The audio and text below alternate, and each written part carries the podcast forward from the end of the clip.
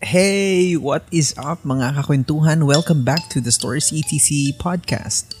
This is Ford again, one of your hosts, and it's the season finale. Woo! First of all, we're thanking everyone who listens to this, who support, who share, um, because we believe talaga that this is one of the ways that we can help each other in these very trying times by allowing stories to be a part of our discussion by allowing vulnerabilities and weaknesses no the realities of life na marinig Kasama natin si Sir Ponch Kujamat and Sir Glenn Lagabon, parehong ordained ministers na may background sa counseling and psychology. So, magiging exciting and insightful ang ating discussion ngayon. For the season finale, let's talk about one of the most important topics when talking about mental health, ang involvement ng spirituality and religion. Tama ba na kulang lang sa prayer, devotion, or faith ang isang nakaka-experience ng mental illness? Let's find out.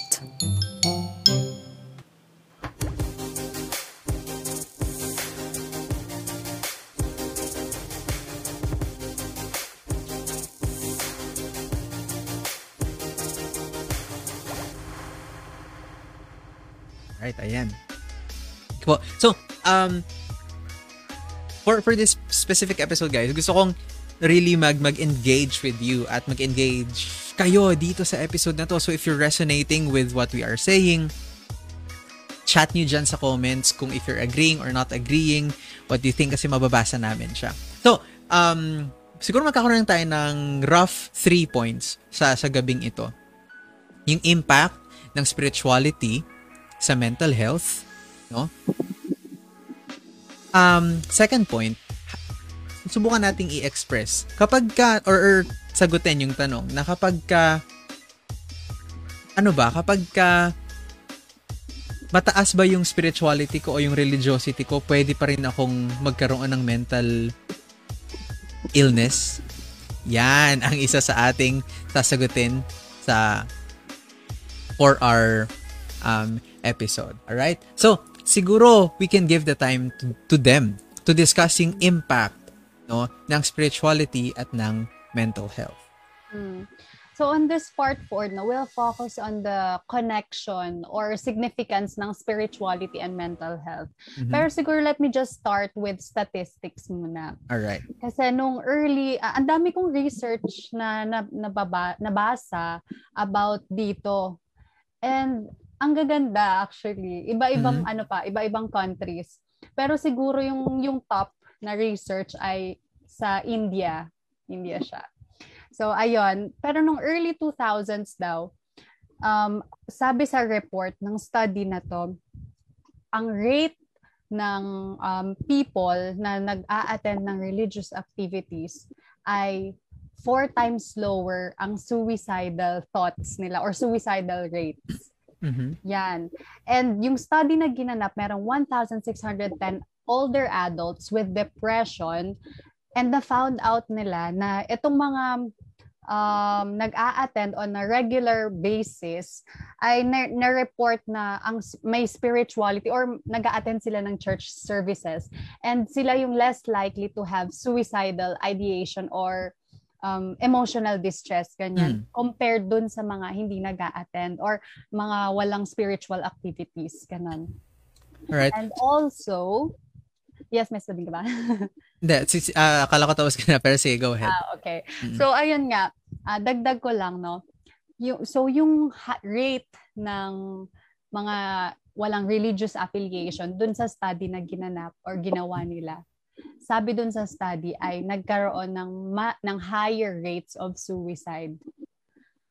Kaya yun, pero kahit dun sa, kahit nagkaroon ng study na to, syempre may mga questions pa rin tayo, di ba?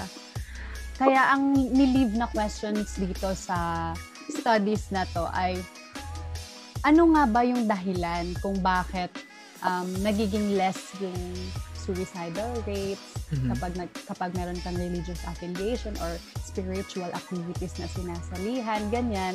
Is it either the shared community or yung social relationships ba? Kasi 'di ba sa church group, meron tayong church groups ganyan.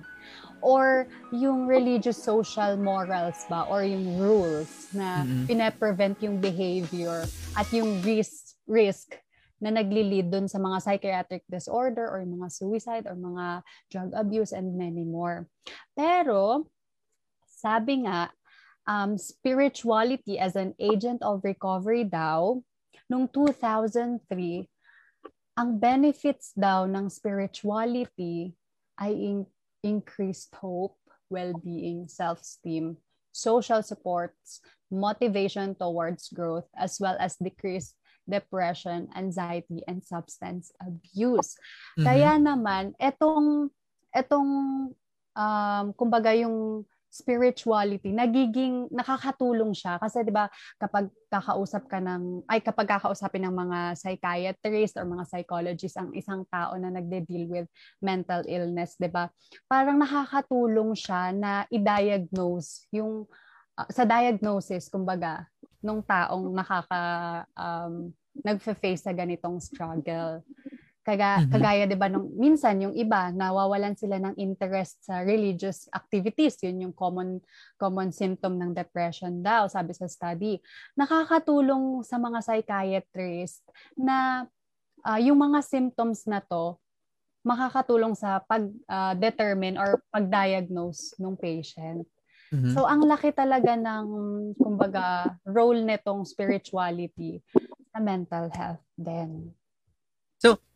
pwede ba nating sabihin or or I guess it's safe to say no na malaki rin talaga ang ginagampanan na role ng Mm. spirituality, ng spiritualidad no ng ng pagkakaroon ng ng that sort of thing sa paglaban sa mental illness ano. Siguro dahil lang dahil lang sa madalas na misrepresentation dito. Oo. Kaya nalalagpasan natin yung thought, yung kaisipan na um malaki yung help kapag ka when you look to a higher purpose, for example, for to God or Mm. uh, uh, things like that na na makakakope ka with mental illness. Ah, tama po ba 'yon, Sir Ponch? Mhm. Ah, tama kayo. Malaki ang ah, role ng spirituality sa tinatawag nating coping over depression and other emotional struggles. Mhm. Ah, bagamat ang spirituality o yung mga spiritual na tao ay pwede ring magkaroon ng mga emotional hang-ups or issues sa buhay. Hindi naman ibig sabihin na ang kanilang relationship with higher being, ang term kasi na iba, higher being eh, Mm. ang term natin ay relationship with God ay hindi makatulong. In fact, kagaya ng sinasabi ng pag-aaral at maraming pag-aaral na ginampanan no, sa role ng spirituality sa pag-overcome o pag-cope ng iba't ibang uri ng mga struggle sa buhay ay tinatawag nating ah, halimbawa yung literally yung ah, pagpunta sa church bakit nakatulong to kasi church is a community of believers Mm, mm. expected na itong community ito ang magiging support group mo. Kaya nga, pag ang iyong community ay very understanding, very caring, at naalaman lang na meron kang mental struggle, okay, instead of them putting judgment or condemnation towards you, itong church na nakaunawa sa'yo would, kumbaga, ah would show, no, would show, manifest a caring behavior. So Mm. kaya nakakatulong talaga ang religiosity. Ang another, kaya nakakatulong naman ang spirituality, kagaya ng sabi ko sa inyo, ang isa sa mga issues ng uh, depression o anxiety o yung mga emotional struggles natin ay kumbaga uh, unfinished business in the past related sabihin natin to uh, moral degradation or violation of the law nagkaroon ka ng guilt at itong guilt na to hindi mo na overcome magkakos to ng uh, anxiety, ng depression. So how would you cope with guilt? Kung ikaw ay isang Kristiyano, gumawa ka ng pagkakamali, ang the best answer for your spiritual issue related to guilt ay walang iba kundi ang relationship mo with Christ Jesus who is Mm. giving kumbaga 100% forgiveness. Mhm. Kaya nga, ikaw na anak ng Diyos na nagkamali, nagkasala, downcast, broken-hearted, lalapit, lalapit ka sa pinagmumulan ng kagalingan na walang iba kundi ang ating Panginoong Heso Kristo. Kaya nga mapansin nyo, ang mga Kristiyano, ang mga God-believing na naniniwala sa role ng spirituality, sa mga down moments sila, ay patuloy silang nagsisikap at lumalapit sa salita ng Panginoon at lumalapit sa Diyos. No? Although, uh, admittedly, no, sabi ko sa inyo, may mga family friends kami and even relatives na may mga issue dyan na they're not capable of kumbaga, reading the scriptures na wala nang ganung kakayanan, wala na silang kakayanan na mag-express, di ba? Ng kanilang mm-hmm. mga sentences. So, anong gagawin mo ngayon? Kahatulan mo sila? Hindi. Mm-hmm. Ikaw na nakakalam ng issue, kinakailangan ay nandun yung caring environment na aalalayan mo sila. Kaya yan ang role ng spirituality again. Ha? Ang uh, church community, which is the body of Christ, should manifest a caring, loving, accepting, positive regard mm, kind mm, of mm, behavior sa mga members of the family, friends, church members natin na may issue sa tinatawag nating uh, mental health. Right. Thank you for that, Pastor Ponch. No. Um. So we want to make that clear, guys, from from the get go. Na having sense of spirituality helps ano in in in struggling with mental illness. Actually kung kung ma if you would get someone later to verify no na yun yung isa sa mga ina-advise din ng mga therapist or or or counselors to to have that higher sense of purpose no para para para maka-move on. So it helps no? Hindi natin sinisiraan uh, yung yung yung Christianity na lahat ng ginagawa nila ay masama. Hindi ganoon kundi it helps. Kaya lang, uh, more often than not, nagkakaroon tayo ng misunderstanding kung papaano tayo as the church should handle such things. Uh, speaking of experiences, uh, I believe them has to share something about about experiences. Siguro after noon, pwede rin nating tanungin si Sarah sa kanyang mm. experiences with this. Yeah, go ahead them. Uh, sa akin naman, ano, yung experience ko, hindi naman siya yung within the church community. Siguro personal relationship ko with with higher being, with God. Mm. Nitong recently lang, nakatulong talaga siya sa sa akin personally kasi syempre pag final exams hindi naman kasi ako yung tao na mag magre-review talaga everyday mm. ako ay isang dakilang crammer kaya eh, nung um, prelims hanggang pre-finals, medyo tinatamad talaga ako mag-review. Alam mo yon Kasi parang nakakawala ng motivation talaga, lalo pag online class. Totoo yun. Ang hirap, mag, ang hirap ng adjustments. So, ayun, finals na. Nakita ko yung results ng exams ko na ng um, pre-finals to, uh, ay mala, ng prelims to pre-final. So, medyo hindi nakakatuwa siya. Kaya sabi ko, mm-hmm. hala, medyo doon ako na-alerta. Sabi ko, hala, parang medyo kailangan kong pumawi. Ganon. First time ever sa buhay ko na nag-review ako four, four days before exam. Mm-hmm. Kasi compre- pag comprehensive exam, cover to cover, di ba? So, ayun, nag-review talaga ako. Tapos, na, the night before exam, Saturday, uh, Sunday kasi yung exam namin. So, Saturday night, hindi ako makatulog. Sobra yung anxiety ko na, mm makakabawi ba ako sa exams right, ko? Right. Mababawi ko ba yung grade ko? Nakatulog ata ako 5 a.m. or 4 a.m. Wala akong ginagawa. Nakahiga lang ako. Hindi mm talaga ako makatulog. Tapos parang ang ano pa, ng kumbaga ng energy ko, parang go na go pa, ganun. Parang di ako maka-feel ng antok. Di naman ako nagkape or what. Pero basta kakaiba yung feeling kapag kinakabahan ka talaga, no? hindi ka makatulog. So, nag-pray ako noon kasi sab kinausap ko talaga si Lord. Sabi ko, Lord, hindi ko po makalimutan yung ano, yung faith without works is mm, dead. Mm. Mm. So, nag-review po ako. Kayo na po yung bahala sa the rest kasi alam ko ginawa ko yung part ko. Mm. Parang magtitiwala na lang po ako sa inyo kung ano yung ano, kung ano yung yung plan nyo. Ganon. So yun, nag-exam na, eh, kabado ako. Sabi ko, wala, baka wala akong maisagot nito kasi puyat pa ako. Anong oras na ako nakatulog? Tapos baka antukin ako habang nag-e-exam mismo. So yun, praise God kasi alam mo yun, yung yung hope mo talaga and yung yung faith syempre yun yung pinaniniwala, may pinaniniwalaan ako na gano'n, di ba? Mm. So sobrang naging helpful siya sa akin. And yung yung result ng exams ko or ng buong ano ko sa subject na yun, naging okay naman siya Mm. by God's grace.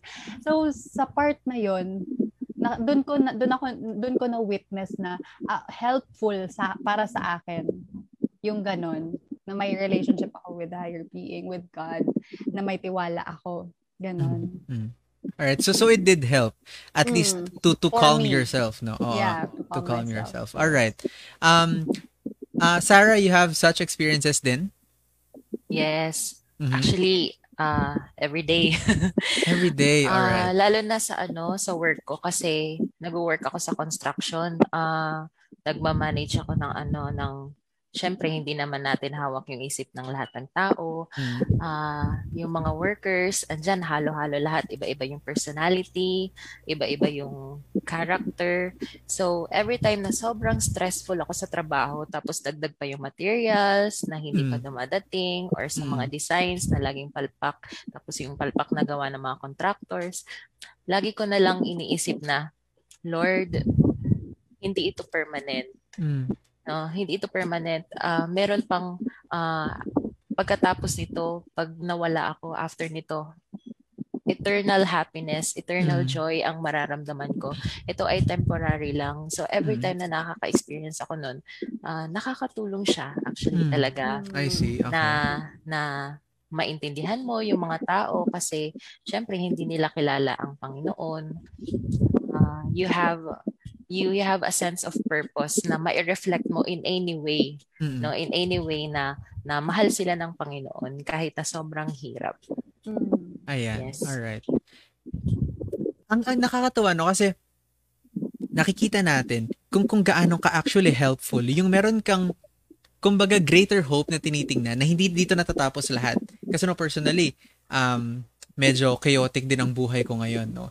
And kapag ka pipiliin mong um manatili doon sa current state mo, parang parang ang parang walang hope, parang walang patutunguhan, no.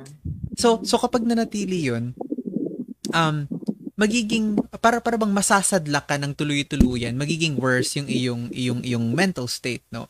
Kaya gusto nating sabihin ngayon, guys, na it really helps to have that kind of of attitude na uy, meron akong iniintay na greater hope na, mer- na hindi pala dito natatapos lahat no so yun yung sinasabi natin hindi it's not all evil and bad no ang ang nangyayari within such spiritual frameworks na for for a lot it it still helps no kaya lang natin to uh, Lorraine was commenting na agree daw siya with what's happening. Oo. thank you Lorraine for for saying that. Uh, thank you for agreeing and thank you for really uh being brave into into admitting such things no? Pero yeah. Na nakakatulong yun. Kaya kaya tayo may gantong conversation lang is to how to navigate or or, or find the work around. Kapag ka um such things don't work out how we would want it to work out ano? Ayan. So speaking of that speaking of that this begs the question na ano eh this begs the question na pwede ba mag-suffer kahit religious? Ayan, no? Pwede ba tayo mag-suffer mental sa, sa ating mental illness kahit na religious tayo? Ayan. I believe Sarah has some stats to mention and a few points to mention siguro before we can get the insights of Sir Glenn and Sir Ponch. Mhm. So before ko siguro basahin yung statistics, uh, I would like to share uh, konting background Mm. uh, para din sa ating dalawang guests. So I was baptized last 2017. So after after ako na-baptize, uh, sobrang active ko sa church. Uh, ang dami kong ministries and Bible studies.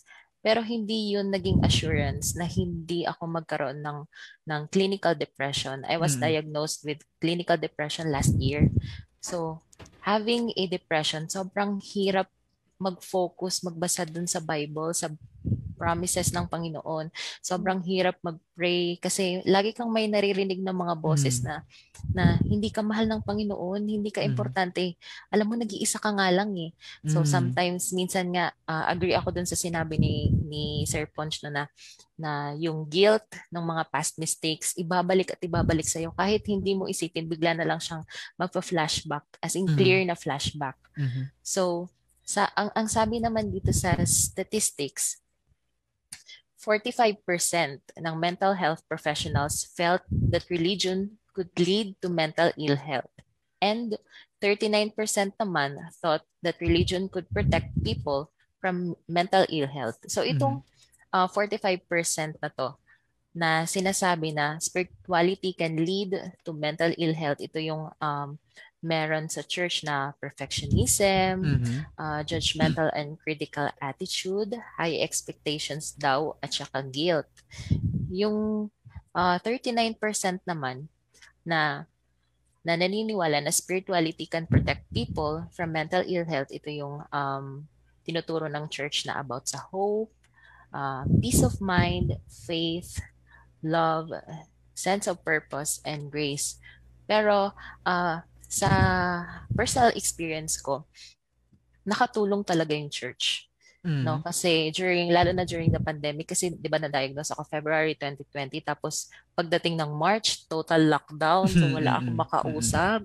As in, sobrang ano na ako, ah, nagkaroon ako ng suicidal ah, tendencies. Pero Mm. sobrang nakatulong siya kasi um, yung main support group ko, lalo na nung pandemic, ay yung mga ka-churchmate ko din Mm, na mm. nagsasabi sa akin na hindi ka nag-iisa, nandito lang Mm. kami, makikinig kami sa iyo at hindi ko alam na na dahil sa pag-share ko ng isang isang bagay lang na ganun about sa mental health, marami na nag, nagme-message sa akin na from church din na hindi pala ako nag-iisa, hindi ako, Mm. hindi lang ako yung naka-experience noon, marami pala kami.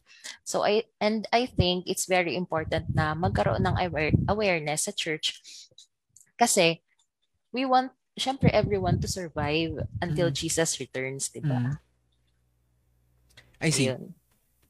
You mentioned kanina na spirituality can one uh, protect people from mental ill health Mhm. pero it can also lead to to mental ill health no so parang it's kind of uh, a, a double edged sword no and i think uh, coach Josh in our comment section is agreeing no sabi niya it's true na even among pastors sabi niya serious ang mental health issue uh, may kinote siya. Sabi niya, in a study co-sponsored by Lifeway and Focus on the Family, pastors reported that mental illness rates similar to the general population. So according to the study, about a quarter of pastors, uh, teka, see more natin.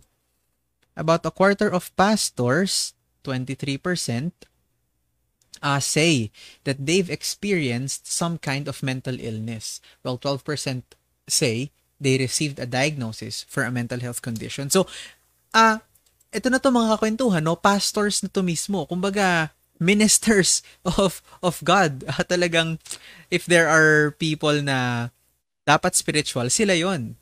Pero as it turns out, um, spirituality can also lead to mental ill health. As it can be protecting people from mental ill health, it can also lead to such. Um, pwede po ba mag-shed ng lights ang ating guests dito? Uh, sila po pala ay both pastors, ano? So, sobrang exciting nitong discussion na to. Um, Sir Ponch and then si Sir Glenn. Sige po. Ba mauna muna si Sir Glenn? Go ahead, Sir Glenn. Si Sir Glenn, i-promote ko na lang siya. Apo.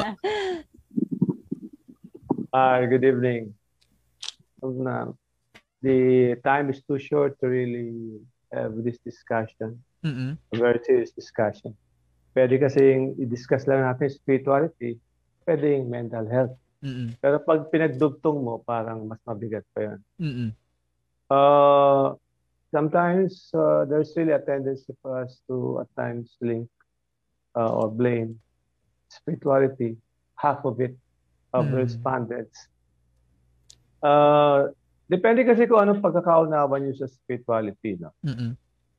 It can be very positive if when you define spirituality as your sensitivity to spiritual beings, for you to be sensitive to the sen- to the leadings of spiritual beings or to their communication, you must first believe that they exist. Mhm.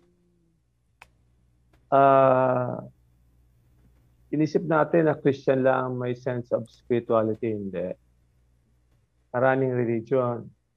Pero pansinin mo, yung mga may religion na naniniwala sa higher spiritual being who is powerful and who is able to help them in times of trouble, whatever is the religious affiliation, they come out stronger. Mhm. Okay? Mhm. Kasi may pinangahawakan silang higher being. Halimbawa, tingnan natin yung Hebrew nation. Mhm. Naniniwala sila sa Jehovah. Christian naniniwala sa Jehovah. Tapos yung Jehovah mo na isang Diyos na makapangyarihan ay itinuturing din niya na siya isang shepherd. Mhm. Mhm. Okay, so ang pagkakakilala nila sa kanilang higher being ay kasama nila. Mhm. Okay, All right, so- all right. present, who protects, who preserves, Aha. pampered, who is there. Ikumpara mo yan sa mga atheists, Mhm. wala na silang panghahawakan. Mhm. Mhm. Mhm. Diba? They do not believe in a higher being, a powerful being, who is a father, just like uh, Jehovah, or a shepherd, just like Jehovah. So they are more prone to this type of uh, mental heal- illness because they cannot, parang no one is there to succor them, to help them. Mhm. Mhm. So it is still much better to believe in the existence of a higher being who is powerful and able to help us in our time of need. Para ba Mhm. ikaw, naniniwala ka ba na may magulang ka? Yes. O hindi mo nakikita yung magulang mo, malayo. Pero naniniwala ka ba na pwede mong tawagan yung magulang mo, Mhm. Mhm. lola mo, kamag-anak mo, anytime? Makausap man lang sila? I-stretch mo yan. Endless regress. You ultimately go to the ultimate being and the supreme being. So, for us who are Christians and who believe in the existence and the power of a higher being who is like a friend and a father to us or a Mhm. parent to us, it is to our advantage. The only problem is when we believe that the higher being is very distant from us. No? From a distance lagi. So, pag ang wala talaga tayong relationship as with that higher being, magkakaroon ng problema. Para bang is beyond our reach. So, I hope you develop that. May dadagdag ako doon sa Pastor Pons, mas mahaba, no? Ang sasabihin ko. Ang mga pastor, kasi sinabi mo kasi mauna ako eh. Mamaya baka buglang umulan uli, mawala ang signal ko. Ay, yung mga pastor, nagkakaroon ng mental issues. Una, dahil una, baka may personality problem na sila sa pasimula. Mhm. Alam mo yung Mhm. mga personality types yan. There are certain personality types who are prone to these mental issues. Mhm. Yung Iba kasi masasabi yung ok-ok, no? Obsessive compulsive na sila from the very Mm. beginning. Mhm. So, initially, meron na silang personality issues. Tapos may mga, sabi nga, previous experience pa. Yung Mm. iba, ibang ah, pastors or ministers or clergy, sometimes they enter the ministry because they're trying to run away also from something else. So Mhm. they think this is a refuge. Right. Third, Right. they are very prone also to mental health issues because that we have an enemy. Uh, Sa Mm. ating worldview, meron tayong great controversy, fight between good and evil. To destroy the spirituality of the church that they they pastor, you just attack the shepherd. Mhm. So please remember that ministers, pastors, priests, whoever, they are the number one target of the enemy. Mhm. If you believe in the good and evil, they are the number one target kasi sila yung shepherd. Mhm. Pag napabagsak mo ang shepherd, eh paano mangyayari doon sa tupa? Kakalat. Kaya we have to pray for them also. Mhm. Last issue why pastors also suffer from certain mental issues. Hindi naman lahat, ano? Kasi noong unang panahon ko, konti lang naman yung mental problems. Eh. Ngayon, sa panahon natin, lahat mayroon ng definition eh. Mhm. Ikalawa, ang pastors, ge- general practitioner. Takbuhan ng kung ano-anong bagay. Mhm. Okay? Ah, mamatay. Mamaya, mag- mag-grieve ka. Katulad, last two nights sa funeral kami. Tapos mamaya, ah, party, birthday party. Tapos you deal with the old people, we deal with children. So basically, you cover your, your ministry is so broad, Aha. especially when you are you have counselees. We call it Mm. pastor counsel. We are also what we call the dumping ground of the problems of other people. Mhm. So kung ang wife niya or children na supportive of the ministerial function or ministry, magkakaroon siya ng certain mental issues. But so let's pray for them, uh, pastors, priests, religious people, uh, clergy, they are not. At may sasabihin nga dito si Pastor Pons, di ba? Alam ko, pinaghandaan to ni Pastor Pons. Isang Bible character. Pastor Pons, dagdagan mo. All right. Sige, go ahead, Sir Punch. Eh, wala naman to, no? Alam niyo kung bakit maraming uh, ministers na nadi-disturb. Tama sin ang sinabi ni Sir Glenn. Ah, year 1993, gumawa ko ng isang uh, thesis, research sa Adventist University of the Philippines. Ang title ay Factors Contributing to Ministerial Dropout. Mhm. Ang isa sa mga reasons doon ay emotional exhaustion. Ah, ibang term dito, burnout. Na burnout Mm. na ang. Mhm. I Bakit see. naman tinatawag natin emotional exhaustion? Kasi, kumbaga, wala na silang fuel, pinipilit pa nilang mandar. Mhm. Ah, kailangan nilang mag, kumbaga, mag-recharge, kinakailangan na mag-change oil, pero sinisika pa rin nila na tumakbo o mandar. Bakit? Kasi meron tayong mga tendency, no? Hindi lang wis to, no? Pero syempre, as a leader, ito yung tendency mo. Tendency mo magkaroon ka ng erratic, kumbaga, erratic views about your church or about life. Halimbawa, kaya ang ministro sinisikap niya na na gumawa ng gumawa kind of fight kasi gusto niya sa isang banda ha, i-please ang kanyang members. Mhm. Pinipilis niya eh. Eh, ginawa niya ng lahat. Meron pa rin nagre-reklamo sa kanya, meron pa rin nagpapatanggal sa kanya sa board.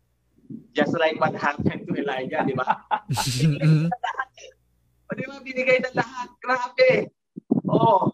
Si Elijah, ginawa niya na ang lahat para sa bahay ng Diyos. Aha. Si Jezebel, pilit na rin siyang itinutumba. Mm. Eh, sino ba naman yun Totoo. ang hindi manifest? Hindi sino hindi masasaktan? Oo.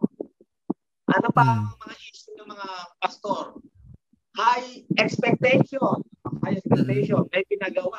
May pinagawa. Halimbawa, punta tayo kay Jonah. Wala ito sa script ha, si Jonah. Oo.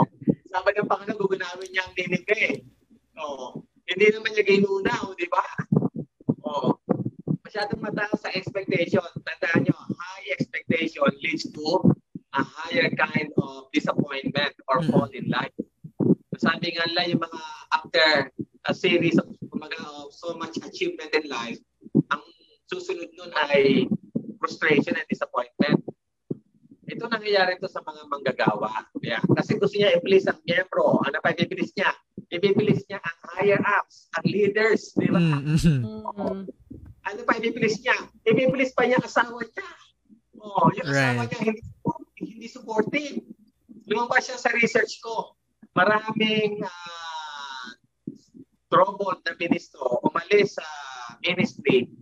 Kaya sabi nila, ang asawa kasi hindi, hindi ako sinusuportahan. Yan. Ang number one enemy ko is my wife. Mm. Biro mo yun? O ba, parang hindi, hindi matidisturb ang mind mo niyan para ka hindi Mm. magiging depressed or anxious. Isa pa na issue sa emotional exhaustion, pagod na pagod na ang tatay. Kasi ang mga anak hindi rin supportive. Number one, pasaway. Ayan, di ba? All right. Gagawin ng mga miyembro, i-compare, but yung anak ng pastor ganito, yung anak ng ganito, ganito. Ayan, di ba? Mm. So, mga issues, ah comparison, ah illogical comparison, ayan, irrational belief system, high, super high expectation, okay? Tapos ay pilit na piniplis ang tao na hindi naman niya kayang i-please lahat. Oh, di ba? So, tama yung, uh, tama yung research na sinabi ko na quarter of ministers uh, experience or have a tendency to become depressed dahil sa mm. mga bagay na shinare ko sa inyo. Ayan. Mm-hmm. Mm-hmm. Gusto ko pong uh, i-second, segundahan ano, yung, yung binanggit ni Sir Glenn kanina na heightened pa nga yung tendency or yung chances ng mga ministers or ng religious leaders na magkaroon ng ganito kasi sila yung inaatake no? In, in, in a spiritual standpoint no? Na spiritual framework. Sila pa nga yung inaatake ng kaaway ng ng evil no? Nasabihin natin. Kasi sila yung kumbaga sila yung uh, pwedeng foundation no? Kapag ka sila yung nag-crumble magka-crumble din ang ang karamihan. Kaya nga this is really a a, a, a sad state a sad uh, reality, no, Sir Ponch, na karamihan sa ministers natin, sa mga pastors, imbis na um, binibuild up din sila ng, ng church, eh, kadalasan, sila yung nagiging sila yung nagiging collateral damage. Dahil tinatanggap nila lahat no? Um, nagiging tambakan sila ng problema. Kaya ang nangyayari sa kanila sa kanila uh, uh, kumbaga sila yung lunduan, sila yung receiving end ng ng hindi pleasant na experiences ano. So so there there goes the question mga kakwentuhan no na even pastors, most especially pastors, most especially ministers ay nagsasuffer dahil nga hindi naman no uh, tulad nga nung binanggit ni Sir Ponch na example kay Elijah no eh laging uh, uh, mataas yung tendency na na magkaroon ng ng ganung klaseng kaisipan, no? Uh, umaagree si Coach Josh, sabi niya, ang hirap noon. Asa na ba 'yon? Ayan, ang hirap noon yung mga taong inaasahan nung maging emotional support mo eh hindi ka sinusuportahan. 'Di ba? Napakahirap nung ganun talaga, no? Kaya Coach Josh, kaya may podcast para sabihin naming and pastors and lahat na nagsa-struggle with mental illness, no? Kasama nyo kami, guys. Kasama nyo kami. Hindi kayo nag-iisa talaga. Kaya kaya may gantong discussion, no? As to at ito pa yung hirap, no? Uh, Sir Ponch. Napaka tabu kasi nitong usapan, lalo na for pastors, na i-admit na nahihirapan sila. Totoo ba yon Na parang hirap karamihan sa pastors na i-admit dahil nga sa binanggit po ninyo, eh madalas superman, madalas jack of all trades. Ang hirap kapag ka nag-express sila ng kanilang uh, kahinaan. Ano? Tama. Bigyan kita ng sample ah. Apo. Uh, nakasign ako sa isang church. Ito ang issue, hindi na sa akin. Ang stress nito, uh, the whole family na kasama ng wife ko. Kasi ang gusto nila, o yung asawa mo, asawa ng pastor yan, dapat nagatutubo yan ng sapat kuleso, dapat nag-preach. Dapat kumakawin ng asawa mo. Ano bang instrumento alam ng asawa mo? Ano nangyari? Madidibre sa asawa. Coach, ano pa itong church mo? Ba't ganyan ang uh, sa nila ako? So, ang ginawa ko ngayon, tumayo ako sa pulpito, nagsalita ako. Sabi ko sa church member, ang asawa ko hindi si Wonder Woman. Hindi rin niya si Bionic Woman. Hindi rin niya si Batman. Ha? Ako ang pastor niyo. Ako ang mag-preach dito. Ako ang magtuturo dito. Ang trabaho ng asawa ko, alagaan ang mga anak ko. Okay? Mm. Wala. So, babaan yung expectation sa kanya. Hindi siya kagaya ng ibang uh, asawa ng pastor na na mas kumbaga mas naging bionic woman na ng babae kaysa sa asawa. Kasi kumbaga ng competition. Ah, kaya nga, tandaan niyo mga church members na kung may nakikinig sa akin dito, uh, nangihina rin kami, nasasaktan din kami. Ayan, hindi kami si Bionic man no, na ako pinakamaraming churches na hawakan ko, labindalawa. Labindalawang board yan. Pinupuntahan ko Miyerkules, Biyernes, Sabado. Umiikot, no? Pero mo 12 boards na nahawakan mo. Mm-hmm. Oh, mahati minsan yan. Minsan nagsusuportahan ka, maraming beses hindi ka susuportahan. Mm. Nagbo-board ka rito, ang uh, nagbo-board ka tapos yung ilang miyembro ng grupo mo, nagbo-board din sila sa sarili nila. anong mangyayari sa inyo, no? Talagang hindi ka makakatulog. Dumating sa point ng buhay ko, alam niyo ba, nilabuhan ako ng apat na uh, involuntary movement of muscle sa mukha. Apat yan. Dalawa rito sa baba at dalawa rito sa mata. Sabi ng wife ko, Punch, ba't yung, yung mukha eh? Uh, parang nag, uh, nag-umaawit, gumagano gano'n siya, sumasayaw-sayaw yung, yung uh, muscle sa mukha. Hmm. Ibig sabihin nun, masyado nang marami yung uh, kumbaga yung yung cross na binubuhan ko. Right, right. Uh, kailangan mag-unload muna ako. Mm. Kaya, kaya ginawa ko, nag-unload ako, no? Uh, nag-live ako. And that was the time I I went to New Zealand, New Zealand to unload, no? Kaya to unload. And in a month's time, in a month's time, lumaya ako, lumaya ako, gumaling lahat ng aking mga tics, no? mga involuntary movement of muscle sa mukha ko. Mm. And uh, by God's grace, I was okay. Ayan, di ba? Mm. Ang hirap noon, pero nyo, hindi pa ako nagtatagal sa church. Wala pa ako isang buwan. Pinipetition ako. Tanggalin na si Ponch. Tanggalin na si Ponch. Yung stress dyan, di ba? so, mga kapag kami mga ministro, uh, well, vulnerable talaga. Mm, mm, mm. Ito lang din ang awa yan. Itutumba. Ayan. Kaya nga kinakailangan may support group ka. Ang mga ministro, kinakailangan may support group din yan sa loob na, ng church. At mm. kami mga ministro, nagsusuportahan kami. Kaya yan dahilan kung bakit si Sir Glenn, we support one another. Andiyan si Sir Pablo, kami tatlo. Ah, nagsusuportahan kami bilang mga ministro. Nung buhay ko si Sir Calip, kaming apat. Suportahan oh. niya, lumalas kami. Kami sa Buma- Sir Calip, oo. Oo, kasi kailangan natin yan, kailangan namin yan. Mm. Si Sir so, Pons ang financier so, namin.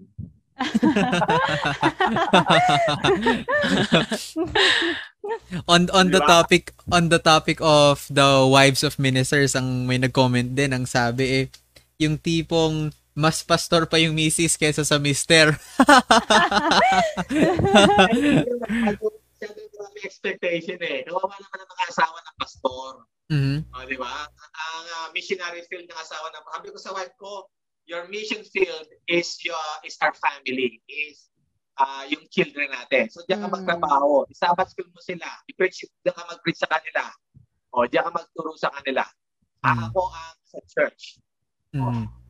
Mm. Uh, kaya mga kapatiran, kung nakikinig ng mga kapatiran ngayon, kung masyadong mataas ang expectation niya sa mga ministro, sa isang banda, no, tulungan natin ang mga ministro. Mm. Kasi baka mm. hindi ma-meet yung uh, inyong expectation ay uh, masyado namang mga, kumbaga, magkaroon ng maraming uh, anxiety ang mga ministro natin. Mm-hmm. Okay? Mm-hmm. Thank you. Thank you sa pakikinig nyo. Hmm. Salamat, uh, Sir Ponch. No, mga kakwentuhan, kaya natin nabanggit yung yung um, involvement no ng ng ministers, ng pastors, ng religious leaders at ang kanilang connection sa mental health kasi ang madalas nating tanong, pwede bang mag-suffer kahit na, eh, di ba, di ba lagi nating sinasabi, kulang ka lang siguro sa faith, no? Nagde-devotional ka pa ba? Siguro, hindi ka na nagsisimba. Kung merong tao, kung kung meron mang tao na sobra sa faith, na nagde-devotional araw-araw, siguro minu-minuto, lagi nagsisimba, siguro araw-araw sa church, eh, pastors to, ministers to. Hmm. Pero, kahit na ginagawa na nga nila yon as Pastor Ponch noted, sobrang vulnerable pa rin talaga sila pagdating sa mental illness, no? 'Di ba? Uh, gusto ko ulit banggitin yung yung sinabi ni Sir Glenn kanina na dahil sila nga yung shepherd, sila nga yung uh, pundasyon, eh sila yung madalas na inaatake. Kaya at, at, isipin niyo no mga kwentuhan, mga viewers, kung pastor nga nagsasuffer sa mental illness, ano pa tayong hindi? 'Di ba? So, kung pastor nga nangangailangan ng support group, kung pastor nga nangangailangan mag-unload or or maging accepting na, na vulnerable sila, all the more, all the more sa atin na dapat mananatili din tayong aware na, uy, kailangan ko nga rin, tao nga pala ako, no, na nasasaktan. Tao nga rin pala ako na, na nababurnout.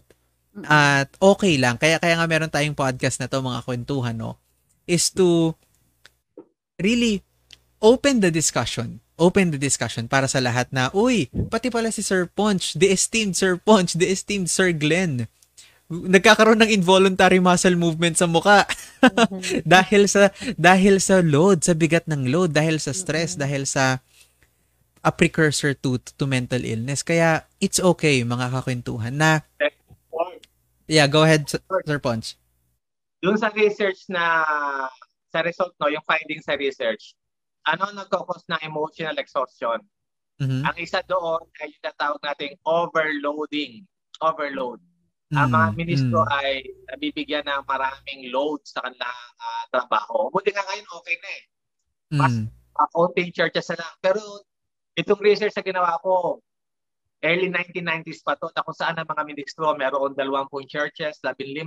Hanggang sinabi sa inyo, ako 12, Oo. ang 12, and more pa yun, meron pa akong binibisitang iba na maliliit, di ba? Ang dami niyan. Dito sa Maynila, nakapag nakapag-church ako, I think labing isa rito o siyam na churches ang nailagaan ko sa Maynila. Mm. Lahat yan may expectation. Lahat yan nagko-compare. Oh, Mm. ako yung isang church ko, pagdating ko doon, honestly speaking, pagdating ko sa isang church ko, ipinapasa yung petition paper. Huwag natin tagapin yung bagong pastor, ha? Grabe.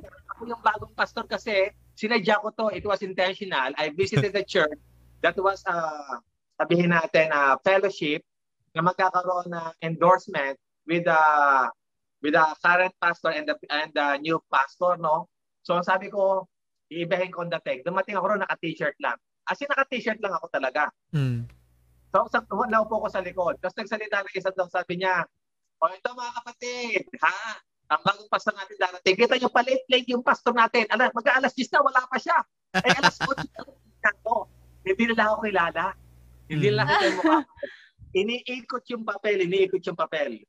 Kulay yelong papel. Pumirma rin ako sa magpipigil na wag tanggapin yung bagong pastor na ako yung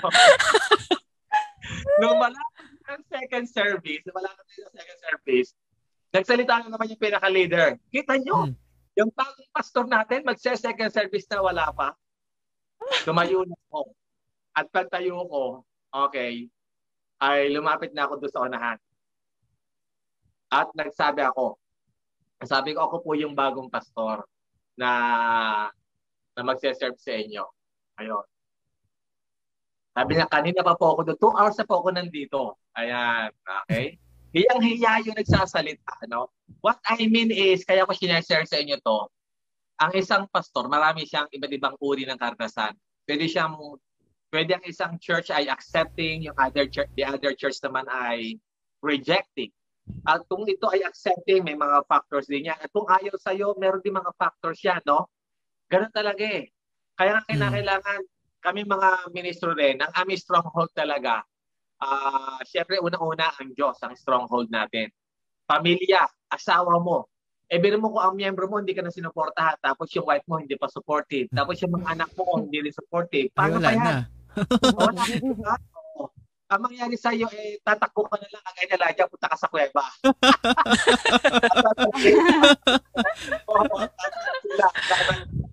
Ba't wala nang sumusuporta sa akin? Ayan, di ba?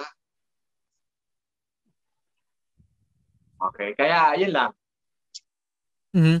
So, ah napaka ah, optimal Sir Ponch and Sir Glenn no na experience ninyo to personal na wow, under attack pala talaga ang ang ang ministers sa sa konteksto ng bigat ng load, sa konteksto ng mental, ayun yung mental hygiene na sinasabi natin no, na madalas hindi na nakikip in check ng ng ng, ng pastors ang kanilang mental hygiene. So, if that's the case for them, 'di ba? Sila na yung pinaka-spiritual. Sila na yung sila na yung talagang nagbabasa ng Bible lagi, no? Kasi lagi pag-preach ka ng sermon uh, the, the next weekend. Pero meron pa rin ganun. Ayan. So that opens up the discussion for us ngayon mga kakwentuhan na if that happens to them, well, that can definitely happen to us. Um, meron nag-comment, Sir Ponch, no, na gusto nating gusto nating mabigyan mo ng comment. Sabi niya, can you comment on this? Misconception, no? Depression will go away if you pray hard enough or have enough faith. Pero ang reality daw is that depression usually needs to be treated with more than just prayer. Um, any insights we can give to that, Sir Ponch and Sir Glenn?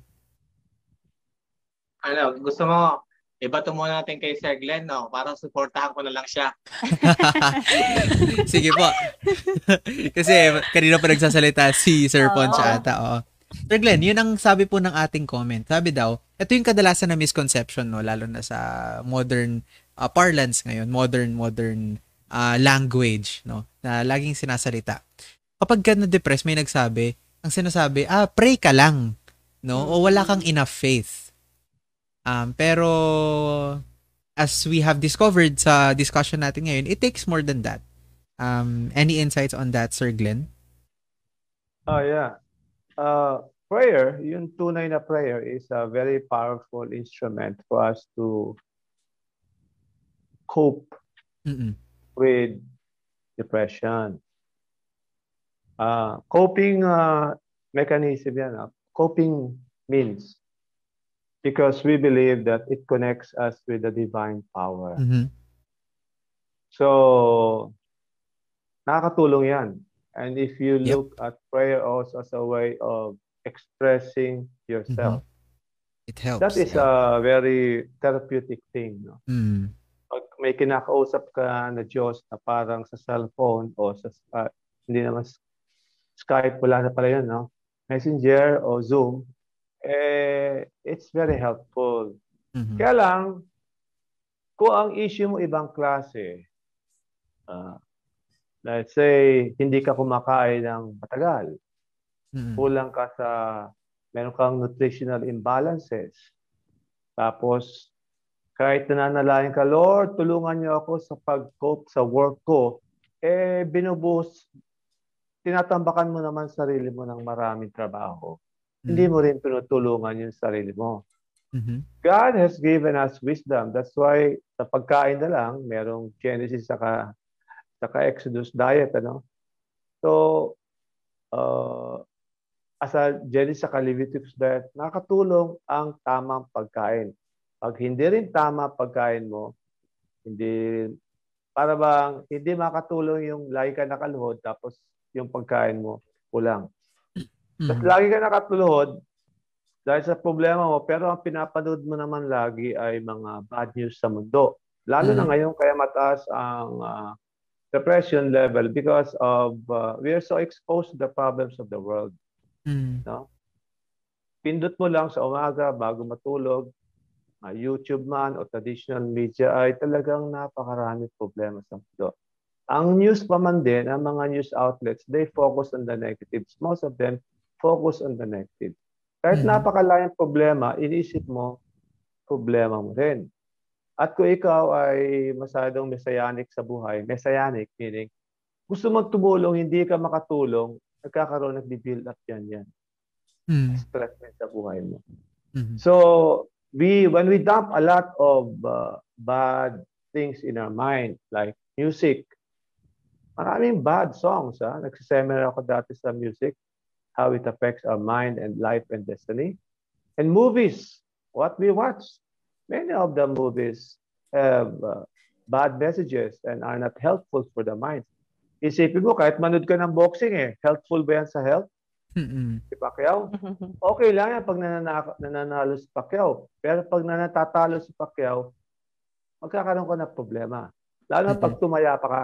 Pag tumaya ka at natalo ka pa. Lalo mo matindi ang mental issues mo dyan. So, prayer is very helpful, but God has taught us in very practical ways how to take care of our body Mm. and how to take care of the mind. Mm. And Mm. science now supports biblical teachings on how to take care of the mind. Ito na lang forgiveness, ano? Pastor Mhm. Pons, mapapahaba naman ako. Ito forgiveness. Lagi tayong naniniwala na God forgives us. Mm. The problem is, totoo yun. The problem is, we do not forgive ourselves. Mm. Ha? Dalawa pa ngayon. Hindi mo matanggap na pinatawad ka ng magulang ng Diyos mo. Tapos, hindi mo pa rin mapatawad yung sarili mo. Mm. So, sa Panginoon Diyos, okay ka na. Sa'yo, kasi tawag dito sa psychology, mataas yung critical parent mo, no? Yung critical parent mo. Ay talagang you really found yourself when you commit uh, a problem. So even if before God's sight, you're okay. On your level, you really haven't forgiven yourself. So sino may problema? Tayo, hindi ang Panginoong Diyos. So dito na mapapasok yung trust level, ano? yung trust level. When you when you believe that God forgives you, you must really accept that, believe that He has forgiven you. So prayer helps a lot, but God has given us enough counsel, enough means from the Bible and from the teachings of our, of our fellow Christians. Mm. Pati yung mga non-Christian authors na God also gives them wisdom. Alam mo naman, pagpapala ng Diyos ay para sa lahat. Mhm. Eh, when we learn from them also, they will also be able to help us. So, connection with God plus the means He has already given to us, the Right. wisdom, the collective knowledge, and research, this all, com- when you combine them together, this Mhm. can help us uh, cope with Mhm. mental issues. Mhm. Ang ganda po nun, Sir Glenn, no, na uh, you, you, you started with saying na prayer and devotion really help, right? So, eh, they, they, they do help talaga. Pero it's not the entire equation. Ayan, no? Nga hindi lang doon lahat nakalagak o nakasandig yung, yung, yung nakadepende na pagka manalangin ka na malangin buong araw, mawala na yung depression mo. no? Um, may nag-comment din, no? Sabi, prayer and devotion help, but they are not the only things that God uses to deal with mental health issues. He can use community therapy and even medications. Siguro we can let uh, Sir Ponch comment on that before we go to our Okay. last point. Opo. Oo. Kasi uh, we, we have to understand na yung depression comes in many forms, no? Mm-mm. At ang depression ng isang tao ay multi-factor. Mm. Maraming underlying factors. Ang prayer, napaka-importante niyan. Prayer is power because that's total dependence on God. Pero Mhm. kagaya nga ng mga komento, kagaya ng sinabi ni Sir Glenn, kagaya ng nag-comment, na ang Diyos ay maraming tools Mm. na ginagamit para mag-deal sa isang issue. Mm. Kaya pagdating sa depression, nadaan nyo, ah gaya sabi ni Sir Glenn, eh paano? Eh, ang issue niyan ay pagkain. Gutom na gutom, kaya nadidepress. Alam nga sabihin, halika, pray tayo, ha? Hindi yun, no? Sabi mm. nga sa book of James, no? sabi mo, pananampalataya ka, pero hindi ka naman nagbibigay. Mm. Ang pananampalatayang walang gawa ay patay, sabi niya. Mm. Kaya nga kung merong taong depressed na ang issue niya, kaya siya na-depress ay poor nutrition, ay bigyan mo siya ng nutrition. Mm. Oh, Mm. Yan, kaya nga di ba, like binabanggit si Elijah, no? binigyan ng Panginoon si Elijah ng nutrition galing sa ibon at galing sa anghel. Oh, kung ang issue niya ay ah, biological, di ba? Ganun sabi, ang chronic illnesses and other kinds of illnesses like goiter. Meron kang ah, imbalances dito sa dahil may goiter ka, ah, kasama na ang ah, ah, liver issues. Alam niyo ba, biologically, scientifically, yung mga ganyang uri ng karamdaman nagdadala sa depression. Mhm. Naalala na pag meron kang goiter, okay, one of the members of the family, magka-issue sa goiter, ah ang tindi ng epekto niya, impact niya sa, kasi magkakaroon ng hormonal imbalance eh, Mm. Leading to depression. Ah, sabi mo, ipagpe-pray mo, yes, kasama ang prayer. Pero kinakailangan natin ng mga expert on these issues.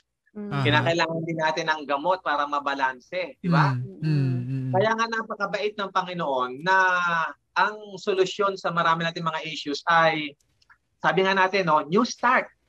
Ako nga, dinagdagan ko pa yan, start anew. Start Mhm. anew. So, ano yung start anew? Ah, pag nade-depress ka, go to sunshine. Sabi kasi nila, ang sunshine, vitamin D, okay, it lifts your soul. Ah, nawawalang ah, ang iyong, ah, kumbaga, mood moments, sad moments. Alam niyo naman yung start anew, di ba? Ano yung T? O, di ba? Mm. temperance. Okay? Mag Kaya ka siguro masyadong nade-depress, hindi makakatulog, baka sumobra ang kain mo. Nasobrahan ka sa sugar o nasobrahan ka sa maraming mga bagay. Mm. Mm. O, kailangan mo lumabas. Yan, para wag ka magbukbok sa kwarto. Gamot ang open air. Yan ha, labas ka. Star, an- ano yon start anew, ano yung R? Kaya ka siguro nagkakaroon ng depression, kulang ka naman sa tulog. Mhm. O kaya mag-rest ka. O NT, tiwala sa Panginoon. Yun ang prayer nandun, di ba? Ano yung A? Attitude. Ayun. start anew. Attitude. Kaya ka siguro nade-depress kasi you always compare.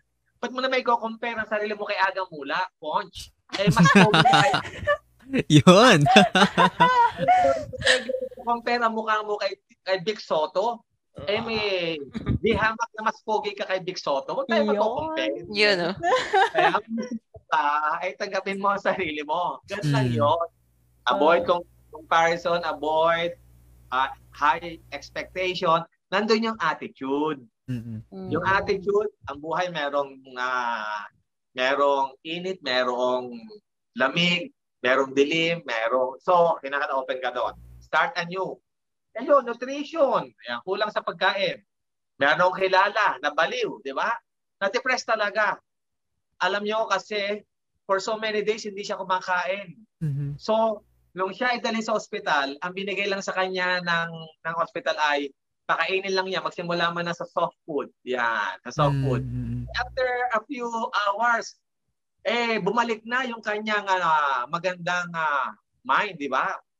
Mind perspective. So, nutrition, start anew. Kailangan ng exercise para gumanda ang flow ng dugo. Tapos, kailangan ng inom ng tubig. Ayan. Kaya nga, hindi lang po prayer, mga kapatid. Habang ginagawa mo ang lahat ng ito, kasama ang prayer. Kasi lahat Mhm. ito galing sa ating Panginoon Diyos. Mhm. Mm. Thank That's really wonderful. Salamat Sir Ponch at Sir Glenn. No, uh, we want to make that clear mga kakwentuhan na nanonood ngayon, no, na in battling mental illness sa lahat ng mga pinag-usapan natin kanina, hindi lang to basta pray. Ano? Mm. Na hindi lang siya basta faith. Hindi lang siya basta devotional, hindi lang siya basta punta kang church and then magically mawawala yung depression or anxiety or OCD or uh, iba pang mental uh, illness ng mga na, mo personally or ng ibang tao sa paligid natin no na hindi lang siya ganoon kasi as what we have discussed multifactorial ito no maraming talagang uh, nag nag naglalaro ng mga factors ng mga dahilan kung bakit ito nangyayari. Yan. So yun ang ang dami na pag, natin na pag-usapan. So pero yun lang ang pinaglulundoan no, no mga kakwentuhan na depression and mental illness is simply or, or or simply not just lack of prayer and faith and devotion no? We have we have to get that. All right no para sa ating last point. Meron siguro nagtatanong sa atin Sir Ponch and Sir Glenn um gets ko yan. Pero meron bang mental illness sa Bible? No? Paano yung mga biblical figures siguro ah dahil yun lang lagi natin sinasabi, baka, baka hindi naman sila nakaranas ng mental illness. Ayan, so, um, uh, Sir Ponch will give uh, some of the characters, siguro sina Elijah, sina Job, ayan, tungkol sa kanilang status with mental illness. Kanina pa natin in-example si Elijah, eh, favorite natin eh. Siguro, siguro, no, ang sasagot mo lang si Sir Glenn, no? Kasi nag-site na ako kay Elijah, eh. Ah. Baka mag-overload ako. Ma-overload. Sir Glenn, Yeah, Sir Glenn. Sir Glenn. Uh, lahat ata, karamihan sila may certain forms of, nakaranas din sila ng mental illness. Mm-mm. If we will study their lives and their thinking clinically using our current uh, methodologies. Ano? Ang mental illness naman, hindi naman talaga serious disorders. No? Minsan mild lang, but it Mhm. can be already. Pero hindi naman siya sikat na Bible character. Uh, at least hindi siya yung Hebrew, no? Itong uh, hari na nag-itsurang o nag-aktong aso sa matagal na panahon. mm So so that's an that's another sign. Um Ibig sabihin na sa Bible, eh, di ba si Nebuchadnezzar? aha. Okay. He basically lost his mind for many Mm. years as a king. He has also many issues. But that's one example of somebody. Saul also, the king, also had a serious mental issue. Mm. Aside from the fact that he was the king with a lot of political, military Mm. issues, he already separated himself from God. Mm-mm. Kaya ang nakakapag-calm lang sa kanyang spirit ay yung music ni David. Kaya pinapatawag. So, lahat, lalo na yung mga leaders, si, right si Moses, when the weight of leadership was upon him, he suffered certain mental issues. Not as grave probably as a clinical disorder talaga, but he suffered anxieties and depressions based on the narrative of the scripture. So, especially leaders, no? Itinitingnan lahat natin mga Bible heroes. Dumaan sila sa matiti, ma, mahihirap na mga sitwasyon. Mm-mm. Hindi lang masyadong mahaba ang kwento tong sa kanilang buhay. Kaya hindi natin makuha. Minsan highlights lang. Pero doon sa mga highlights na yun, makita natin, oh, they suffered terribly. They experienced terrible things in life. So most likely, they also went, when their life went down, they Mm. also suffered certain mental, emotional issues. Mhm. Salamat Sir Glenn. Yun yung ah, dapat maintindihan ano ng kakwentuhan natin ngayon na yung mga biblical figures natin, itong mga tinuturing natin na models ano ay hindi sila superheroes na hindi sila nakaranas or super morally upright, 'di ba? Pagbabasahin natin ang Leviticus at saka Numbers, makikita natin yung stress ni Moses, 'di ba? Sa Israelites talagang talagang stress na stress siya. Araw-araw stress, no? Um also yung yung anxiety ni Job, 'di ba?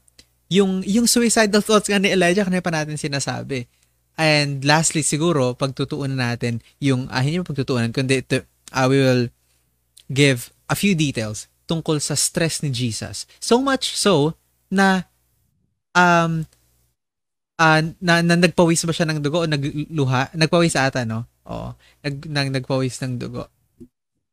So, um, before we get Sir Ponch's insights doon, gusto ko munang tanungin yung insights ni Sarah and ni Dem tungkol dito. How does it feel knowing na itong mga biblical figures na matagal na nating minomodel or ina-idolize, eh, they have themselves experienced mental illness pala. Siguro we can go ahead with them first.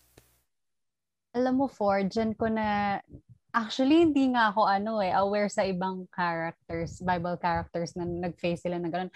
I mean, alam ko yung story nila, pero hindi na dig deeper kasi minsan yung mga anxiety na finace nila before, di ba? Doon nakukwento doon yung mga nangyari sa kanila, pero hindi na emphasize yung mental health, ganon, or mental illness, ganyan. So parang ngayon, na ang dami ko na namang natututunan ngayon na bago sa episode natin, no, na yung ka, sila nga na Bible characters, dati pa pala, meron ng ganito. Mhm. At yung mga tao, I mean yung mental illness, yung mga depression, anxiety, and many more, walang pinipili to. Malapit ka Mm-mm. man kay Lord, babae ka, lalaki, Mm. age mo. Propeta ka man. Propeta ka man, king Oo. ka man. Aha. Wala, wala talaga tong pinipili. 'di ba? Mm-mm. Kaya ayun, nakaka nakakaano, hindi ko ma, maano yung term. Pero nakakagulat na pag inisip mo talaga na yung mga kings na yung matataas na position dati, sila pa yung mas ah, mas prone sa ganito. Para ngayon, 'di ba, yung preachers natin, yung mga pastors na natakal natin kanina, sila tin, sila talaga yung talagang inaatake ng ganito, no? Kasi sila nga yung leaders, pundasyon. So paano pa tayo, 'di ba? Tayo pa ngayon, lalo na ngayon, lalo ngayong ano, ngayong pandemic, 'di ba? Ayun, yun yung mga na-realize ko. Totoo. Na sobrang heightened lalo, no, mga kakwentuhan, yung, yung ating tendency, really, na mamaderail yung ating mental health condition. Kasi, ah, hindi mo maaya yung kaibigan mo for for coffee or or kahit for a talk man lang na usually dati kapag ka after school o kaya after work, pwede mong ayain, di ba? Eat out, Mm-mm. ganyan. Ngayon, hindi pwede. Mm. Wala, hindi pwede. So, ang hirap-hirap um, manatiling sane. Mm. Manatiling afloat.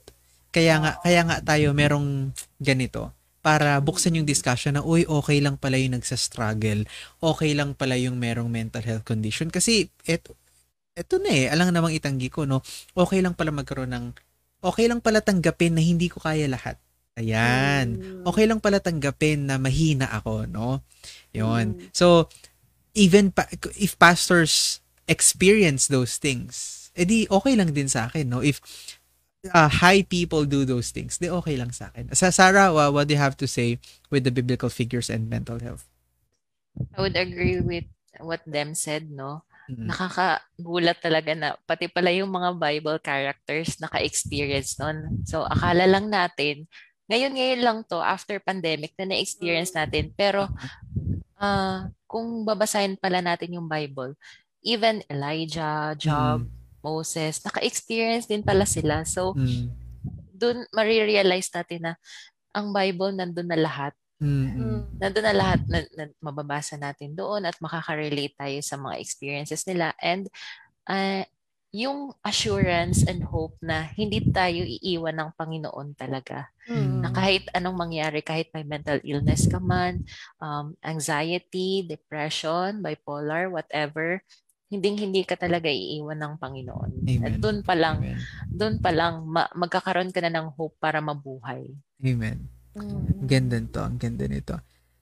Sige, Sir Ponch, para po sa ating, kasi last point na rin na po natin to, you know, um, about Job's anxiety, yung suicidal thoughts ni Elijah, and then lastly, yung stress ni Jesus. Ano? What does that, opo. Ayan. Kaya nga dito, ah, binibigyan din lang na tao tayo, no? Amen, Tao tayo. amen. That's Ooh. our, that's our humanity. Mm-mm. And we have to journey with our humanity, just like what Mm. happened to Jesus. Mm. Lahat ng mga anak ng Diyos, propeta, hari sa Biblia, nakaranas nito in different degrees. Mm. Masyado lang ang, uh, kumbaga, na-emphasize sa buhay ni Elijah na talagang uh, dumating sa point ng buhay niya na, Lord, gusto ko nang mamatay. Parang Ayoko ano, na. Mm. Yun yung sinabi niya essentially. Job. Actually, si Job, kinurse niya yung kanyang birth. Panginoon, Mm. ba't pinanganak pa ako? Mm. Yun nangyari sa kanya. Ayan ah. Mm. si Paul, di ba? Si Paul, nakaranas rin niya kaya sinabi niya, your grace is sufficient in my weakness. Amen. O sabi ni God, my grace is sufficient in your weakness. Kasi Mm. naramdaman ni, ni Paul ang ah, limitation niya, ang kahinaan niya. Okay? At marami pang iba, di ba? Ah, marami pang ibang mga characters. Lalo na si David. Kung babasahin mo yung uh, aklat David, napakaraming point ng buhay ni David na siya ay, kumbaga, troubled, distressed, stressed, Mm. ah, downcasted, Mm, broken mm, hearted. mm, Kaya dami mga words doon, napansin nyo. Wala yung word na depression, pero yan ang mga words niya. Ah, Mapapansin niyo lalo sa Psalm 34, Psalm 40, sa mga aklat niya, ang dami, no? Kasi ang dami niya pinagdaanan eh. mm, mm, Ang dami kasi naging issue ni David sa buhay eh. Eh, mm. kumbaga si David eh, medyo makulit din eh. Ayan, marami siyang kinirate na issue sa buhay niya.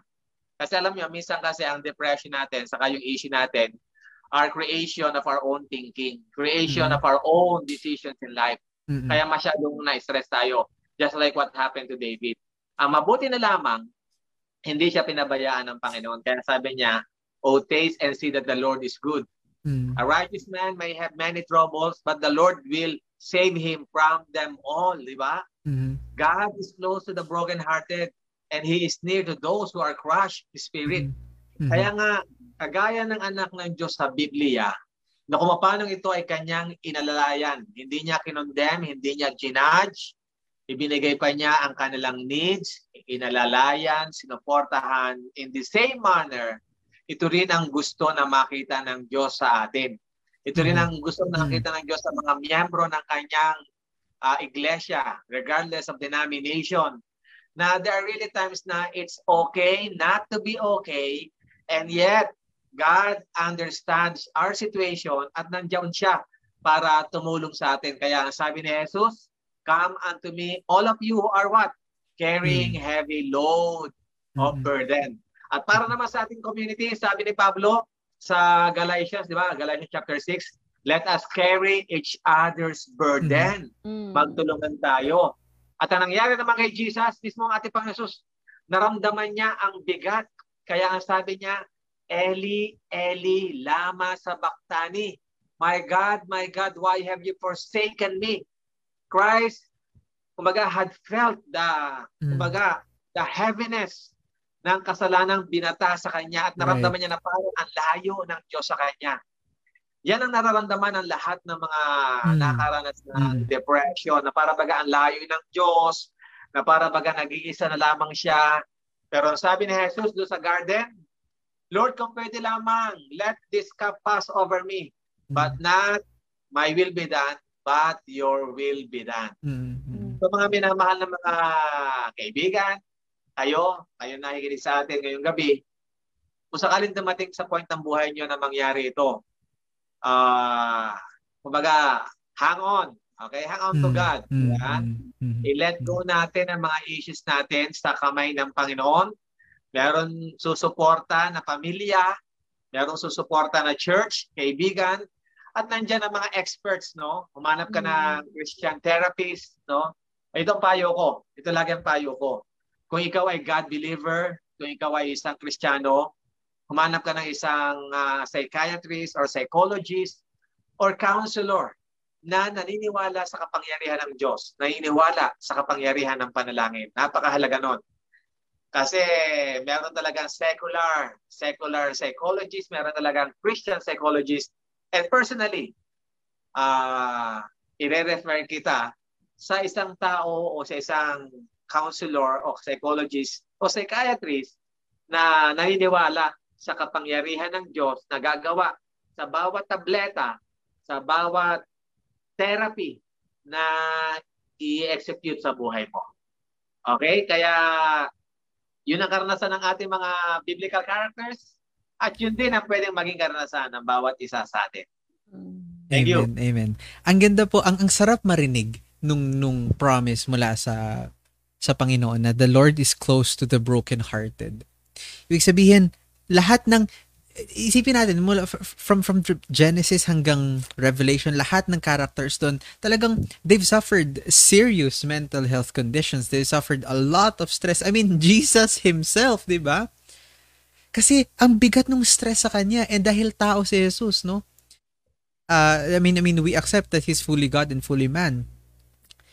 Nadama niya yon bilang tao. Nadama niya yon na ang bigat na itong dinadala ko ang bigat na itong burden ko so yun yung gusto kong ma-realize natin sa sa gabing ito mga kakwentuhan na itong mga biblical figures na to, itong mga tinuturing natin na heroes, ba? Bimisa nga biblical hero, Bible heroes tawag natin sa kanila, 'di ba? Itong mga heroes, mga mga talagang towering figures, no, talagang um, Hall of Famers na tinuturing natin pagdating sa faith, they themselves became weak, 'di ba? They themselves were suffering. They themselves experienced pain they themselves were really grieved sa, sa kung anong nangyayari. So, yun yung gusto kong sabihin sa atin ngayong lahat, no, na okay lang tanggapin na mahina tayo. Yan, no? Okay lang tanggapin na kailangan natin ng tulong. At lalong okay lang, as what Sir Ponch noted, hindi maging okay minsan. di ba? Kasi in doing so, no, in doing so, makikita natin no no maaaninag natin yung next steps para maging okay tayo. All right. Um siguro let's go around uh, the table into asking our final thoughts about this as we end this episode. Uh, siguro let's start with them, Sarah, Sir Glenn, tapos huli si Sir Ponch. Mm. Okay, sige. Um, ngayong gabi, Ford, ang daming, parang nag-flashback tayo dun sa parang na-summarize natin yung mga nakaraang episodes, no? Mm. Pati ngayon. So, siguro take away ko na to for the whole season. All right. so, at ngayong gabi din, kasama na. So, ayun nga, iba-iba tayo ng beliefs, di ba? Pero yung mental illness, walang pinipili yan. And our mental health is as important as our physical health. So, connected yan. Pareho lang sila. Di ba na finifeed natin yung sarili natin para may energy tayo, gumagawa tayo ng mga physical activities para to keep ourselves healthy, ganyan. Ganon din yung mind natin, yung mental health natin. Meron din tayong mga ginagawa para to keep our ourselves, our mind sane and healthy. Kaya, yun, kapag i-connect mo siya sa napag-usapan natin tonight, having these beliefs, no, kagaya ng mga napag-usapan natin sa na Bible heroes natin or characters, nagkakaroon tayo ng guide na hindi lang tayo yung nakakaranas ng ganon or nakaranas ng ganon, kundi dati rin yung mga nilulook up natin ng mga mm. character, eh, naranasan din pala yung ganon. Kaya dun sa stories na nila, parang yun yung nagiging guide natin and yung hope natin tulad ng hope na na, na nakamit nila despite the struggles that they faced mm. uh, ano um, particularly mental health 'di ba sa mental mm. health nila so sana tayo rin mga kakwentuhan no na yung mga examples natin, yung mga napag-usapan natin the whole season, yung mga kwentong narinig natin, maging guide din yun and hope din sa ating lahat na hindi tayo nag-iisa, hindi ka nag-iisa na andito lang kami para makisama or sabi nga na nabanggit ni Sir Ponch kanina, no, to carry each other's burden. Amen. Yung, Amen. uulitin ko for the last time for the, sa season na to, you don't have to go through life alone kasi nandito kami para makinig sa iyo. Amen. Yan lang. Ganda nun. Ganda. Oh. Okay. Thank you, Dem, for that wonderful ano, takeaway. And gusto ko lang din sabihin na sa mga kakwentuhan natin, lalo na sa mga uh, ka-church natin, sa mga friends natin na na hindi na kailangang lumayo. Mm. No? Para hanapin kung saan kung saan tayo magso-survive. An- mm. Andito tayo, dito sa church magtutulungan tayo. Mm. Uh, nandyan yung Bible, nandyan yung promises ng Panginoon na hindi kanya iiwan. Kung gusto mo ng uh, support group, andito kami. Kung gusto mo ng um, kung gusto mo ng makakausap, andito kami. And mm. hindi hindi ka mag-iisa at mm. merong merong uh, tulong na nakahanda para sa iyo. Mm. And gusto ko lang i-take yung opportunity na to para pasalamatan yung yung mga ka-churchmate ko na mm. na Shout sinabihan mo sila. ako. Yeah. Pwede bang sabihin yung pangalan? of course. Okay. Um, hello, Pastor DR, Kuya wow. Worthy, Ate Gladens, Ate Ivy, Jetro, Yabs um, group. yung Yabs group namin, yung Young Adult mm-hmm. Bible Study. Hello. Thank you so much sa pagiging support group ko nung nung at the verge na ako ng kamatayan, grabe, thank you. Thank you talaga so much na, na pinarealize sa akin na sa church na to, meron ding palang hindi pala ako nag-iisa at marami kami. Mm. Yun, mm. meron silang mga kakilala nagsa-struggle din at sila yung naging um, support group ka talaga para mag-survive. Ayun, yun. So, message lang kami. Ganda. Ba- bago magbigay ng insight si Sir Glenn, gusto ko lang i-point out no na um, sinumulan natin tong episode na to with the hope na magiging aware yung iba nating church members or anyone connected entirely with a certain church or or a mosque or a synagogue no? Na hindi natin to sinasabi dahil hate natin yung church ano? Dahil hate natin sila gusto natin silang saktan gusto natin silang siraan. Quite the opposite. Kundi mahal na mahal natin yung church. And I personally believe we personally believe na it's the it's the it's God's answer to to the problems to, to the local problems ngayon.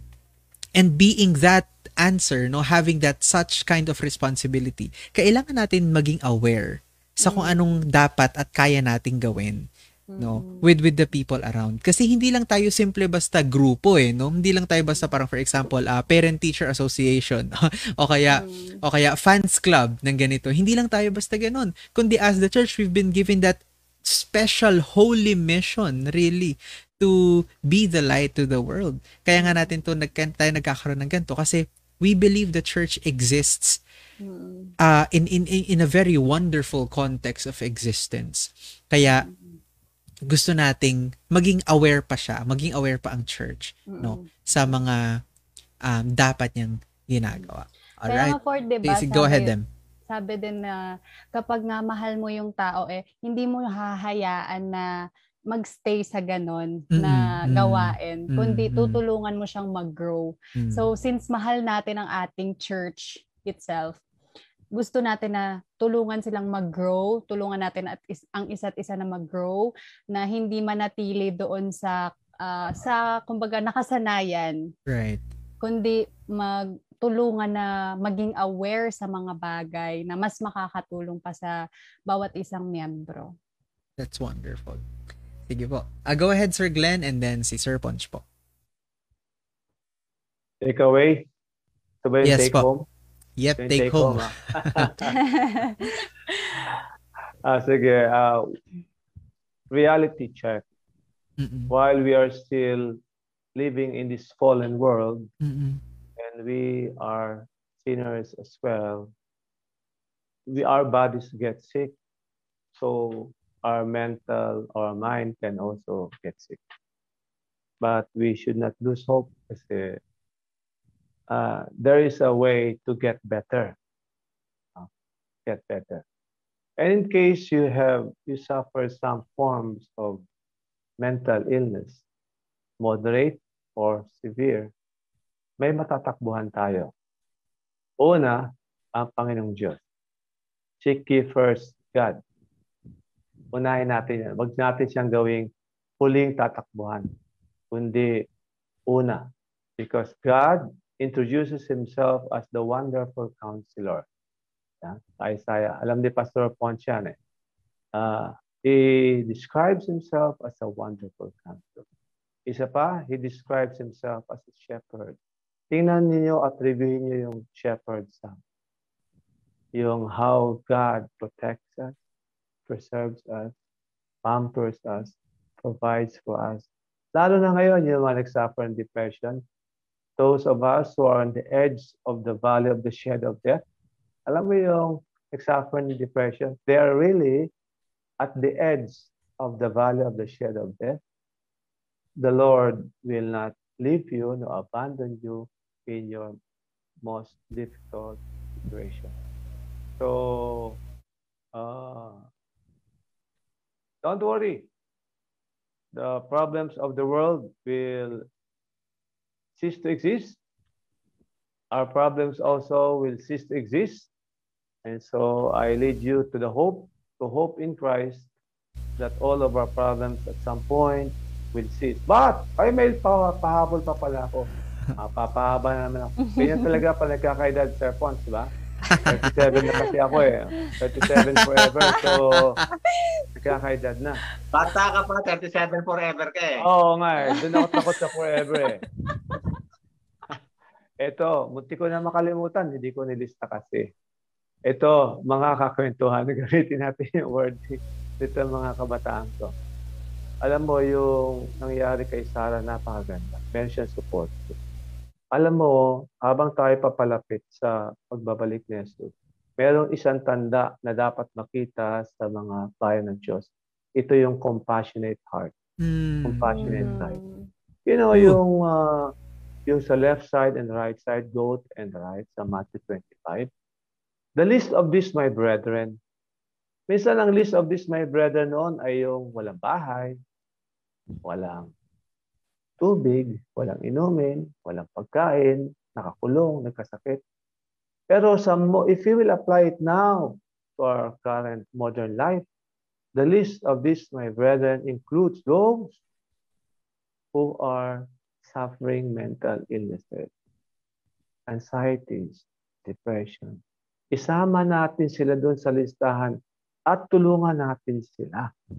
Sapagkat sabi ng Panginoong Diyos, ang kanyang aanyahan, aanyayahan sa kanyang karyan ay yung tumulong sa list of these, my brethren. Kaya kung may mga kaibigan tayo, kapatiran tayo, na nagsisignal sa atin they need help, tulungan natin sila. Sapagkat yan ay isang paghahanda at symbol ay sign of a Christ-like life, life when we are compassionate to those who are also suffering mental illnesses. Mm. Yan lang po. Ganda po. Ganda, Sir Glenn. Ulitin po natin yon no? Um, ang kailangan natin ngayon, ang kailangan ng church magkaroon ngayon is a compassionate heart. We cannot stress that more, no? We cannot stress that more. Ang kailangan natin ngayon talagang compassionate heart. Kasi sino pa ang magkakaroon ng compassionate heart kundi ang church, 'di ba? Kundi yung kundi yung certain group of people na binigyan ni Jesus ng specific mission really na to effect his kingdom in into this world ano na Kaya natin to ginagawa kasi gusto nating maging aware yung church na wow, meron pala tayong mabigat at at really super important na, na dapat gampanan. Ayan, no sa mundo. Na kailangan nating maging compassionate, empathic, listening, no. Hindi condemning, hindi repulsive, hindi judging, no. Um, sige, go ahead, Sir Ponch. Uh, yung last words po, di ba? Uh, nakamute po ata kayo. Mayroong isang hari, ilang panahon na siyang malungkot. Uh, depressed depressed sa buhay. Dinalhan siya ng clown para tumawa, hindi siya tumawa. Marami nang ginawang therapy sa kanya, hindi pa rin siya tumawa. Hanggang sa minsan, uh, may nag-volunteer na tutulungan siya. At ang sabi nung Haris do sa tutulong sa kanya, ano ang ano ang pwede mong itulong sa akin? Sabi niya hindi ko pwedeng i-publicize yung uh, way ko po ng pagtulong sa inyo. Pwede ho ba ibulong ko na lang? So ibinulong ibinulong noong lalaki do sa hari yung yung uh, pamaraan para ngumiti siya. At matapos ibulong, napangiti. Napangiti yung hari. Ang tanong, ano ang ibinulong ng hari? At kumiti siya. Ayan. So, nagkaroon ngayon ng, uh, kumbaga, promotion. Uh, ano kaya yun? Ano kaya yun? Ayan. So, ayon sa kwento, gusto niyo malaman kung ano binulong? Gusto niyo ba mga uh, kwentuhan? heart ni dyan, heart. Ang oh, kasi malaman parang umiti kayo, yung mga nakasimangot parang umiti. ha? Gusto raw po nila. ito ang binulong, ito yung binulong ng tao. Ang sabi doon sa hari, mahal na hari, hayaan mo lang yan. Lilipas din yan. Ayun. Sinabi sa kanya, lilipas din yan. So what's the point, no? Yung lahat ng karoon natin sa lupa, hindi yan eternal. Mm. Revelation 21:4. Ah, darating ang panahon and I will wipe from your eyes tears. There will be no more pain, no more sorrow, no more anxiety, no more depression. Dito lang sa lupa yan yung mga ganyang karanasan. At hanggang sa dumating ang Panginoon, babatayin natin yan. Kasama yan sa ating papasanin.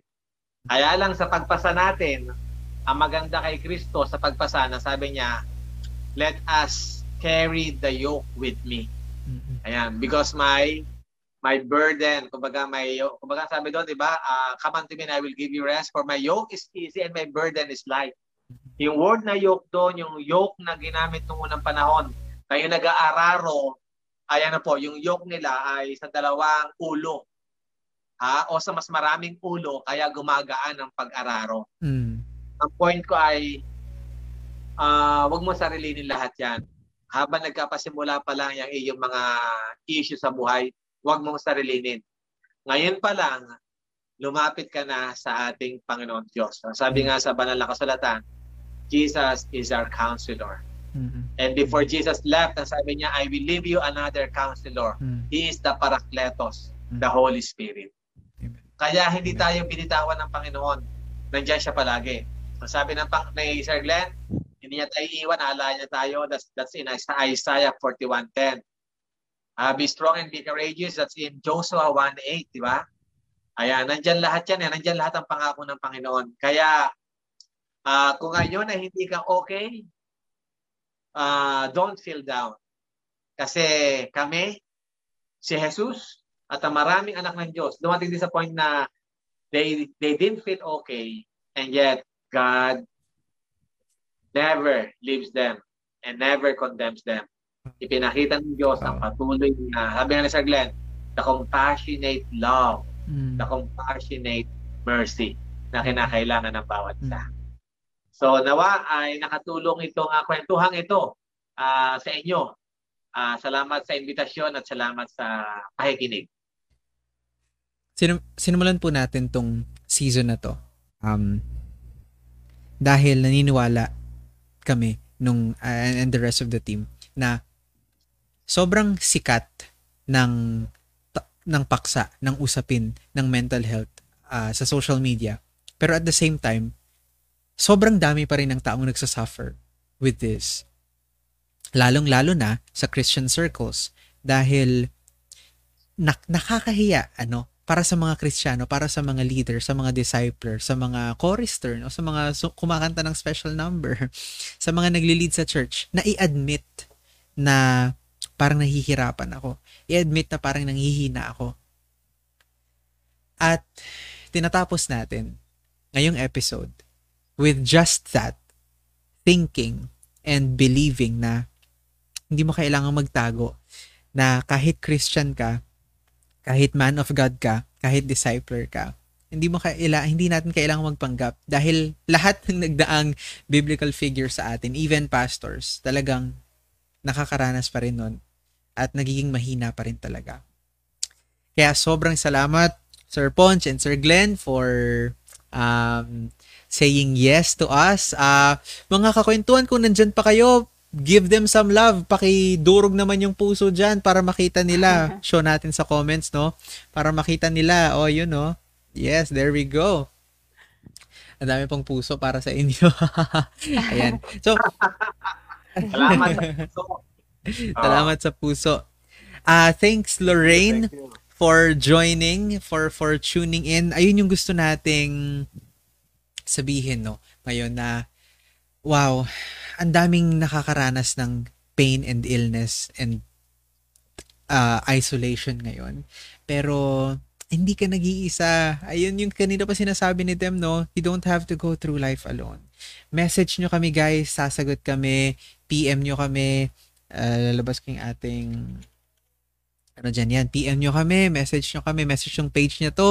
Um, if you feel lonely or if you feel tired, if you feel exhausted, wala kayong makausap, uh, message nyo kami, message yung page na to. And then, we'll try to figure things out. We'll try to figure things out, no? So, uh, yep, uh, shout out sa ating six and viewers na nanatili ngayon. Thanks for, thanks for tuning in. Thanks for staying. Ah, thanks for listening to the stories ETC. At uh, we're so excited with our future story sa ating next season. No? So magkakaroon na tayo ng break. No? Baka ma-overload din kami.